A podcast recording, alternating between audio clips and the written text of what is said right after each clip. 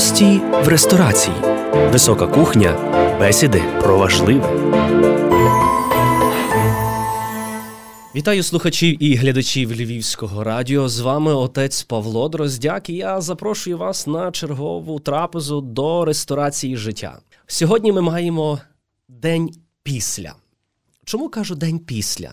Тому що вчора на свято Покрову Пресвятої Богородиці ми в особливий спосіб згадували День захисників нашої України. Це дуже особливе свято, дуже особливий день, коли ми можемо сказати дякую тим, які служили, служать і готові далі послужити заради того, щоб наша країна розвивалася, щоб ми могли жити у своїй вільній державі. Це велика жертва. Це є велика жертва, яку ми не можемо обмежити лише одним днем, тому що день. Пам'яті День захисника України він є дуже важливим, але ще більш є важливо щодня після цього дня пам'ятати про тих, які сьогодні стоять на варті нашого життя. І тому мені сьогодні дуже приємно в цей перший день після запросити е, до нас в студію на нашу вечерю справді особу, яка допоможе сьогодні нам скуштувати цю польову страву, яка пахне порохом. Сьогодні справді ми поговоримо з особою, яка знає, що така війна, і знає, яким чином ми можемо долучитися для того, щоб, будучи сьогодні тут, в комфортних умовах, допомогти нашим військовослужбовцям. Сьогодні вітаю в нашій студії справді офіцерок Збройних сил України. Пані Тетяну Науменко, яка є для нас е, таким дуже сильним прикладом дуже потужної вольової жінки. Пані Тетяно, е, одна ремарочка, бо скажу, що познайомився з пані Тетяною в стінах Львівської міської ради. І я ніколи не бачив її, що вона сидить десь на одному місці. Вона завжди є дуже активна, завжди є дуже в русі великому. Пані Тетяно, жінка і війна. Як можна поєднати, скажімо, ці два таких е, дуже потужних моменти? Вітаю всіх слухачів. Е, дякую за запрошення на студію. Війна коли приходить в країну, вона не вибирає облич ні чоловічих, ні дитячих, ні стариків, ні жіночих, тим паче. Коли приходить війна на твою землю, ти маєш, як громадянин своєї землі, вставати і захищати без різниці, якої ти статі, якого ти обліку. Абсолютно. В той 14-й важкий рік е, чоловіки, наші, звичайно, перші намагалися стати в супереч е, агресії ворогу. Жінки, які були рядом біля них, ті, які були на Майдані, вони розуміли, що кожна жінка може зробити дуже багато. Вчасно принести гарячу їжу, приготувати, подати зброю, достати якийсь бензин, тоді, коли було потрібно, підтримати просто добрим словом, підтримати духовно. А інколи, якщо дозволяли фізичні можливості да, жінки ставати на рівні з чоловіком і боротися за свою землю. І, мабуть, було правильно сказати, що коли приходить агресор на твою землю, ми маємо всі бути готові до того, від маленького до великого, без різниці на стать ставати, захищати свою землю. Пані Тетяно, у вашому послужному списку є дипломатична служба. Тобто, у вас була дуже хороша перспектива. Напевно, що в міністерстві закордонних справ і далі продовжувати якусь свою таку дипломатичну діяльність е, гарно одягненою в офісному приміщенні, але ви вибираєте. Власне, фронт так, це було дипломатичне було навчання, дипломатична академія України, яку я дуже горжусь за якою дуже сумую за нашими студентськими часами, тому що це було навчання вже дорослих людей, це вже була друга вища освіта. Потрібно було мати свій такий вже стаж роботи на державних посадах.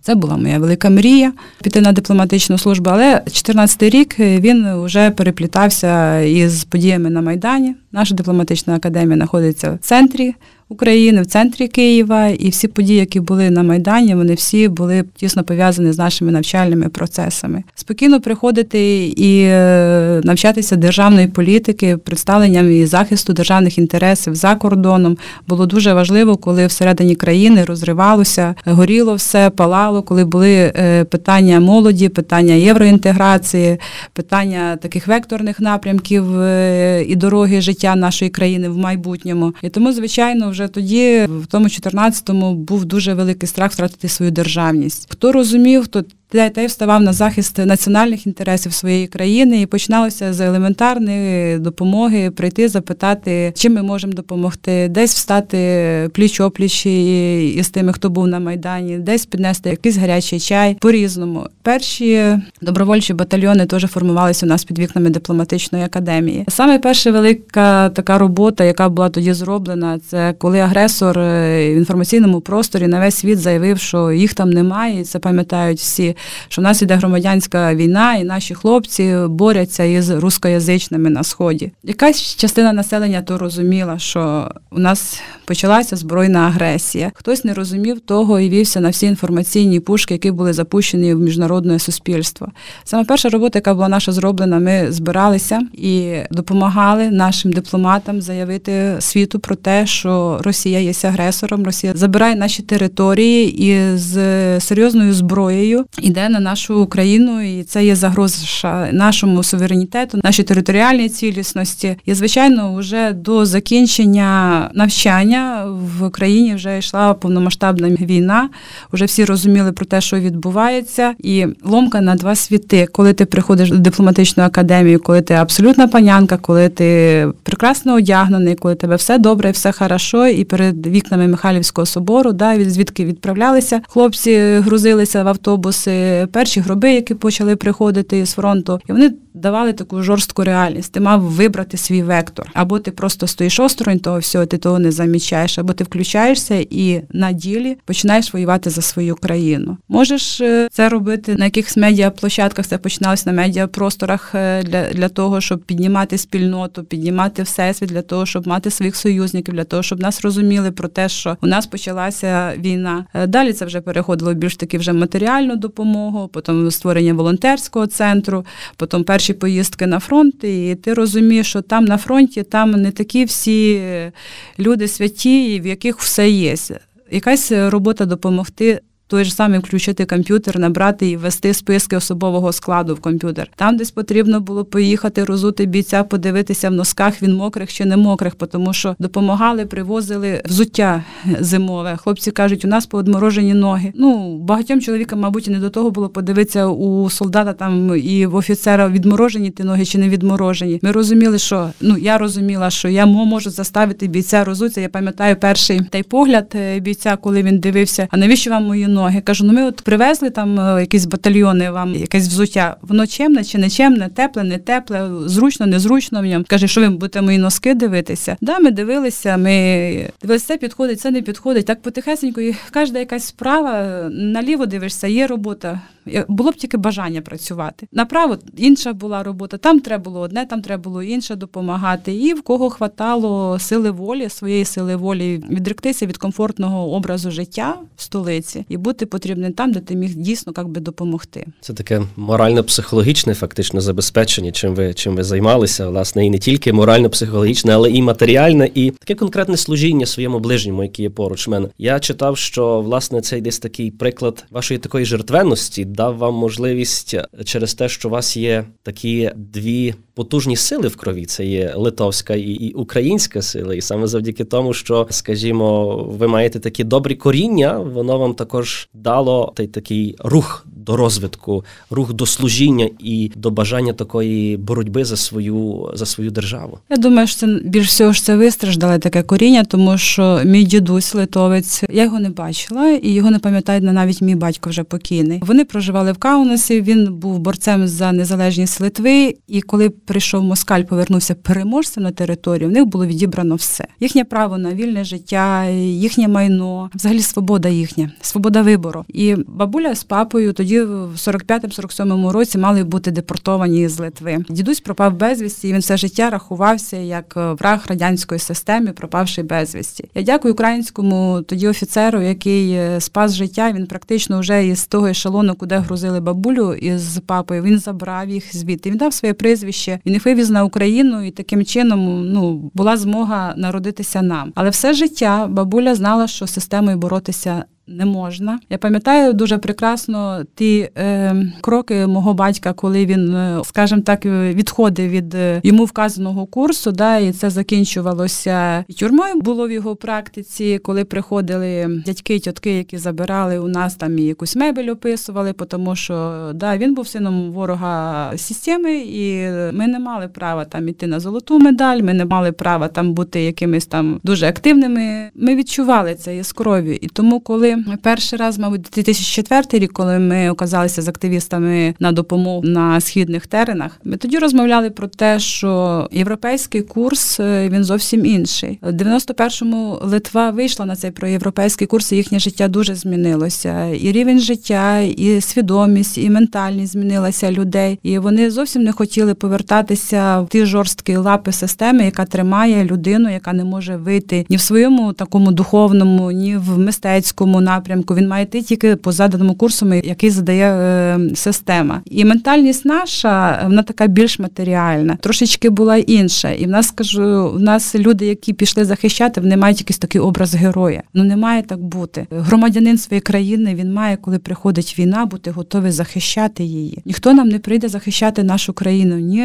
з іншої планети, ні з іншої країни. Ми не маємо чекати, що хтось прийде і замість нас нас закриє своїми плечима. Ми самі маємо закрити своїх дітей, своїх жінок, свою територію, зберегти свою державність і державу. Тетяно, я не хочу намисно поглиблювати ваші спогади про те все, що відбувалося на фронті, бо це є насправді така досить сакральна частина служіння, віддавання життя, і ви напевно що це бачили на свої власні очі. Я хочу говорити про день після, тому що ми зараз дуже багато говоримо про таку якусь десакралізацію українського воїна. Ми говоримо про момент, коли ми справді, от 14-й рік, та ми так сильно пишалися, а десь та мотивація, десь вона ділася. І я знаю, що ви виконуєте десь таку дуже особливу функцію в міській раді, бо вам завжди щось треба. Чому вам завжди щось треба, і що це треба вам, і для чого це потрібно? Ну е, саме перше.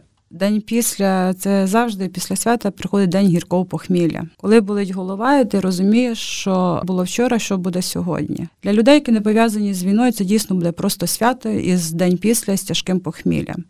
Для військових прекрасно всі розуміють, що день після це починаються військові будні, де потрібно захищати, де потрібно стояти, де треба бути в госпіталі, де потрібно бути біля побратимів, де потрібно працювати в державній політиці для того, щоб була підтримка і державні гарантії, і таки героїзація військових. І ем, оце все потрібно, воно входить в кожний божий день 24 на 7. Незалежності від того, понеділок це чи неділя, чи це святковий, чи це ранішній день, тому що війна продовжується, у війни немає вихідних. Війна не зупиняється, вона не дає відпочити. Вона дає тільки горьке похмілля. Похмілля того, що свята не може бути, поки не буде перемоги. Ви продовжуєте допомагати нашим хлопцям, нашим побратимам, які повертаються власне із фронту, і це є допомога різна, і психологічна, і матеріальна. Я знаю, що ви долучаєтеся до цього дуже активно, тому що ми розуміємо, що особи, які повертаються з війни, але справді з війни, не війни в кабінетах, так але і з фронту. Є дуже багато таких моральних моментів, є дуже багато нерозуміння того, що там стріляли, там була війна, там була загроза життю, а тут є мир і спокій. І ніхто вже про війну навіть не згадує. І от е, я знаю, що ви займаєтеся такою адаптацією, допомагаєте тим нашим воїнам, власне, увійти в це середовище. Я б сказала, що я більше, мабуть, не стільки воїнам допомагаю, стільки допомагаю державній владі зрозуміти воїна, тому що ветеран, який повертається у відпустку з війни. Він зазвичай він не хоче займатися ні державними процесами, він не хоче займатися якимись політичними процесами. У нього дуже є е, маленький час на те, щоб побути сім'єю, побути з дорогими, найріднішими людьми. І завжди ці відпустки вони дуже такі короткі, і вони завжди тривожні. В кращому випадку є десь узнати, поцікавитися якимись пільгами, щось допомогти сім'ї, оставити сім'ю з якимись державними гарантіями. Це максимум, що собі може дозволити воїн у відпустці. Інша абсолютно ситуація, коли ветеран повертається повертається з війни, і чи готове суспільство сприймати його з його посттравматичними травмами. Коли сьогодні кажуть питання про посттравматичну травму воїна, я кажу, у нас є посттравматична травма суспільства, суспільство, яке не готове сприймати воїна після війни, тому що йому потрібна підтримка, йому потрібна державна гарантія, а не соціальна подачка. Немає права ніхто йому щось віддавати розказувати про те, що він туди пішов за пільги, що він туди пішов на заробітки, що він туди пішов ще з якихось інших причин. Тому що на сьогоднішній день, коли суспільство із такими гаслами зустрічає воїна, завтра молодь. Яка має стати на захист, вона туди не піде, тому що вона розуміє, що суспільство якось дико відноситься до ветерана. Війна не закінчена. Нам потрібно мобілізувати всі наші ресурси, всі наші сили для того, щоб ми були готові, так само як в 2014 році, встати і захистити свою країну. А коли суспільство не готове зустрічати ветерана, коли суспільство готове розчинити ветерана в щоденних потребах, щоденних проблемах, інший, хто має на його місце стати, він тричі подумає, чи ставати туди, чи не ставати. І це вже є державна проблема в тому, що у нас немає медичних гарантій. На достойну, нормальну медичну обслуговування, на надання медичних послуг ветерану і бійцю. У нас немає страхової медицини. Про це весь світ говорить про те, що ветеран має бути на пожиттєвій медичному забезпеченні, безкоштовному забезпеченні. Я не дуже люблю е, слово безкоштовне, тому що це відбувається за рахунок платників податків. Але ми маємо розуміти про те, що ці податки, які ми платимо, не мають скеровуватися в правильний ракурс. Якщо платиться півтора відсотки військового збору, і суспільство вважає, що воно вже віддало дань на фронт і воно більш нічого не зобов'язане, то дуже така неправильна політика, яка ведеться в державі, тому що незважаючи на те, що ви платите півтори відсотки суспільства, ви маєте спитати у держави, куди воно відправило ці півтора відсотки, що це за сума пішла і як її використали. Ветеран має бути облюблений суспільством. Звичайно, що не всі хороші хлопці пішли туди захищати. Пішли туди і хлопці захищати із своїми якимись недостатками, да, пішли там е, з різними темпераментами, з... характерами, підходами, правда, Псих... але один підхід до життя. Психотипами, але в них об'єднало все одне, вони встали на захист своєї а. держави. І ті прекрасні хлопчики, дівчатка, які в цей час е, розвивали свої бізнеси, прекрасно женились, одружувалися, народжували дітей. Ці погані хлопці, як вони кажуть, вони їм забезпечили ці всі умови для того, щоб вони прекрасно жили.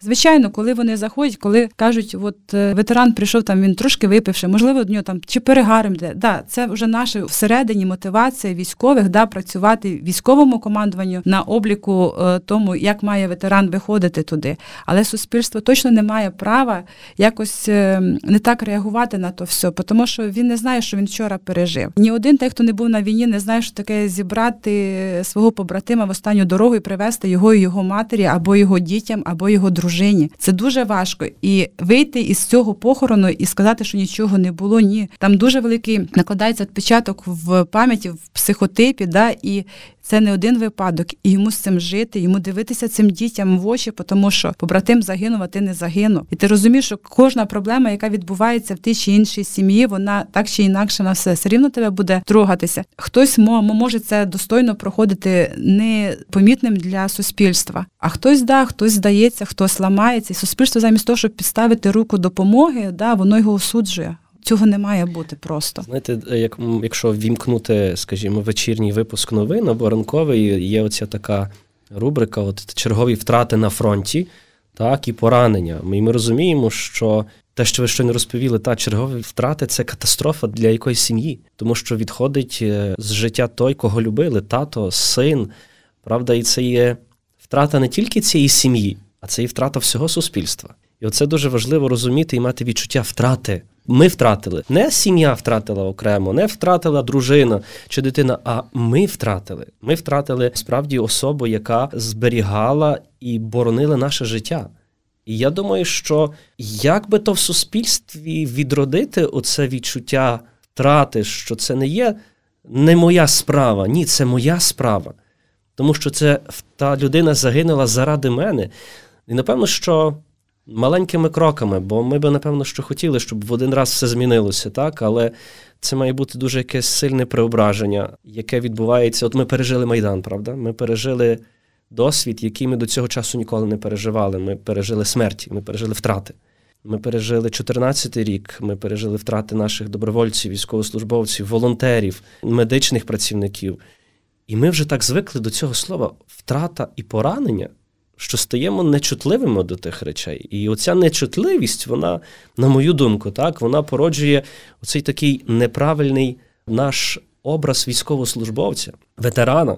Ми думаємо, ну, послужив, вернувся і все. І тут треба працювати, я думаю, нам, як цілому суспільству, нам, як церкві, працювати також над тими речами, щоб пошановувати наших військовослужбовців.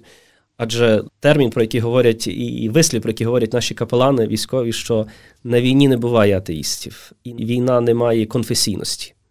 На війні є ти і Господь, і дуже є важлива присутня власне особа капелана, якщо вона є такою. Я думаю, що це є важливий крок нашої спільної праці, праці влади, праці церкви і для того, щоб преображувати суспільство. Останні роки нам дуже звичайно в цьому всьому ну так в лапках допоміг коронавірус, тому що все таки суспільство було трошки більше дотичне до госпіталей разом із пораненими, разом з волонтерськими центрами. Да, все таки була така більш тісніша співпраця. Коронавірус заборонив приходити просто з вулиці небайдужим людям допомагати в шпиталях. Коронавірус заборонив об'єднуватися, з'єднуватися, їздити на фронт, тому що тільки деякі групи, які осталися, які можуть да собі це дозволити. Вони ну ті, які мають нас настрій, та які будуть боротися проти системи, незважаючи там на якісь е, заборони, забобони, да, вони все рівно це продовжують робити, але їх дуже залишилось мало. Основна спільнота вона більше розвернулася. Не можна, ну і ладно. Не можна ходити в шпиталь, ну і ладно. Але ж ніхто не забороняє прийти, запитатися, які у хлопців потреби, які у хлопців настрій. Можливо, із-за вікна переговорити. Сказали, не можна, розвернулося і не можна. І оця біль. Чому немає відчуття втрат? Тому що немає відчуття болю. Коли твій син, коли твоя донька, коли тобі дорога людина не в зоні безпеки чи небезпеки, тоді безпечно відчуває себе людина, і в неї немає відчуття болю. Коли ми втрачаємо відчуття болю, ми тоді не співпереживаємо тій людині. Ми не можемо переносити її біль в свою душу. Тісна співпраця із бійцями вона би дуже би сплотила нашу націю. І, мабуть, все-таки одним із таким замислом нашого ворога є це роз'єднати нашу націю, роз'єднати на нехорошого ветерана, на нехорошого бійця, на хорошого громадянина України, який займається. І проблема в тому, що ворог наш дуже підступний в цьому плані. Він нас брав градами в 2014 році. Він не взяв нас градами. Він брав майданами, розстрілами. Він нас не взяв. Він пішов іншим методом. Він почав всі міжособиці, які в нас почалися, державні пільги, які почалися, які почали розвивати соціальний паразитизм, які почали е, схрещувати лбами ветеранів між собою. Ці формування всіх геошок, які воюють там один з друг з другим, домінанту, який кожен хоче натягнути на свою плечу. Вони є таким е, втіленням в життя замисла ворога. Тому що коли нас не взяли градами, нас ворог взяв міжособицею. І щоб цю міжособицю скинути, нам треба зрозуміти, що ми маємо сьогодні зрозуміти, що війна не закінчена, і ми ніякого права не маємо воювати з друг з другом. Ні там на війні, ні держава з військом, ні військо з державою, ні ветерани між собою уже на цивільній території. Пані Тетяно, насправді дякую вам. Дозвольте вашому імені, тому що напевно наша розмова могла би тривати і тривати, бо ми говоримо про справи сердечні, бо це і справи сердечні, це і справи такого співпережиття, співчуття, супроводу. Це є досвід, який ви пережили, досвід, який пережили сотні і тисячі наших е, військовослужбовців, добровольців, волонтерів, які просто роблять свою роботу, яку люблять. Це є. Любити свою батьківщину, любити цей світ довкола нас і любити Господа Бога. І тому я насправді Дякую вам і всім таким небайдужим за те, що сьогодні я є в зоні комфорту. Ми дуже про це забуваємо, так? Але я є в зоні комфорту. Ті, що є біля мене, є в зоні комфорту. Побратимам зараз може не зовсім є комфортно. Зараз холодно, страшно, бо можна сказати, що страх нівелюється, але все рівно є присутній страх, як би ми цього не хотіли. Як би хотіли сьогодні вашому імені подякувати тим всім сім'ям, які в цей день після продовжують жити з втратою, підтримати їх такою небайдужістю нашою, просто з розумінням того, що можливо суспільство хоче тобі продиктувати, що нам не потрібний цей образ святого воїна. Нам не потрібний образ взагалі того, хто десь нас захищає. Я хочу подякувати таким сім'ям за те, що вони дозволили і подарували нам великий скарб. Це і велика перлина. Я знаю, що мені доводилося вас е, впросити на цей ефір, тому що ви кажете, я не хочу розповідати про те, яка я добра, яка я гарна, я просто роблю свою роботу. І я за це хочу вам подякувати, що ви не розповідаєте про те все, що ви робите, бо ви розумієте, що це є заслуга всіх нас і святий обов'язок кожного з нас. Тому дозвольте нам пообіцяти про найперше молитовну підтримку, тому що ми розуміємо, що бійці тримають кордони нашої держави, а ми зобов'язані тримати над ними небо. І це не тільки стосується духовенства, це не тільки стосується тих, які сьогодні стоять, служать при престолах, але це стосується нас як церкви, бо ми і є церквою. Люди, суспільство це і є церква. І тому так важливо, щоб в цей день після ми згадали про наших воїнів і пам'ятали про них, про їхні сім'ї в наших селищах, в наших містах, в нашому під'їзді. Ну, ми ж знаємо, що в нашому під'їзді живе сім'я військовослужбовця, який, можливо, зараз є на фронті. Ну чому не прийти, не не, не, постукати, не подзвонити, сказати дякую. Просто дякую сказати. Знаємо, що в селі мешкає сім'я, яка втратила сина. Ну чому не прийти, просто не прийти і просто поцікавитися. Можливо, води потрібно, а можливо, а можливо, треба дах перекрити, а можливо, треба тин порівняти. Нас дуже багато хлопців проблем було на початках, коли хлопці е, кидали сім'ї, уходили. Приходила осінь. Да, ми не могли перемоги тоді ще здобути. Хоч ми там йшли. Ми всі думали там на два, на три місяці. Процес війни затягувався, дома проблем не меншало. І от така черствість е, місцевих людей, да, односельчан, одномістян, хто де залишав свої домівки, що ніхто не підійшов, не поцікавився, що потрібно ти жінці, чи потрібно допомогти з дитям, чи потрібно допомогти у домашньому господарстві, чи потрібно допомогти щось із роботами, тому що в нас дуже багато жінок, які залишилися з одним, двома, трьома, чотирма дітьми, да, і соціум не протягнув їм руку допомоги. Він пішов воювати, він захисник. Про нього згадають на 14 число. А на наступний день ця жінка останеться зі своїми проблемами і своїми болями. І та мама старенька з тим папою стареньким залишиться при своїх, тому що у них був син, чи в них була донька, які їм допомагали, які їм підтримували, не могли на це розраховувати. Вони не можуть розраховувати на чужу дитину. А от часто й густо, що чужа дитина не чує тієї болі, тієї сім'ї, у яких воює. Їхня кровиночка на фронті. Я дуже вдячна таким центрам, які волонтерські спілки, волонтерські пространства, які дбають про ветеранів. Але в нас ще є сім'ї військових, да, які теж мають проблеми і вони не мають підтримки суспільства. Про них взагалі ніхто не згадує ніколи про їхні проблеми. І дуже хотілося, щоб і церква, і монастирі все-таки підтримували ці родини, особливо там, де багато дітей, там, де мама сама не справляється. Ця мама починає дзвонити своєму бійцю і розказувати про те, що в неї дуже багато проблем.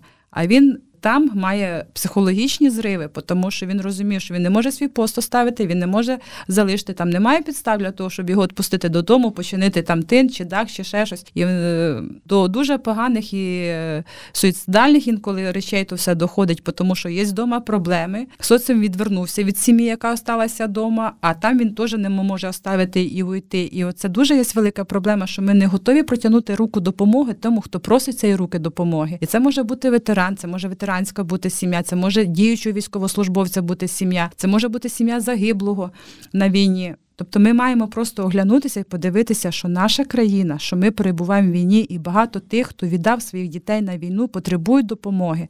Це не тільки ветерани, це їхні сім'ї також. Пані Тетяна, дякую. Дякую, що ви сьогодні нам приготували таку дуже чуттєву польову страву зі запахом пороху. Е, я хочу пригадати нашим слухачам і глядачам, що сьогодні до нас до студії Львівського радіо до ресторації життя завітала офіцер Збройних сил України Тетяна Науменко.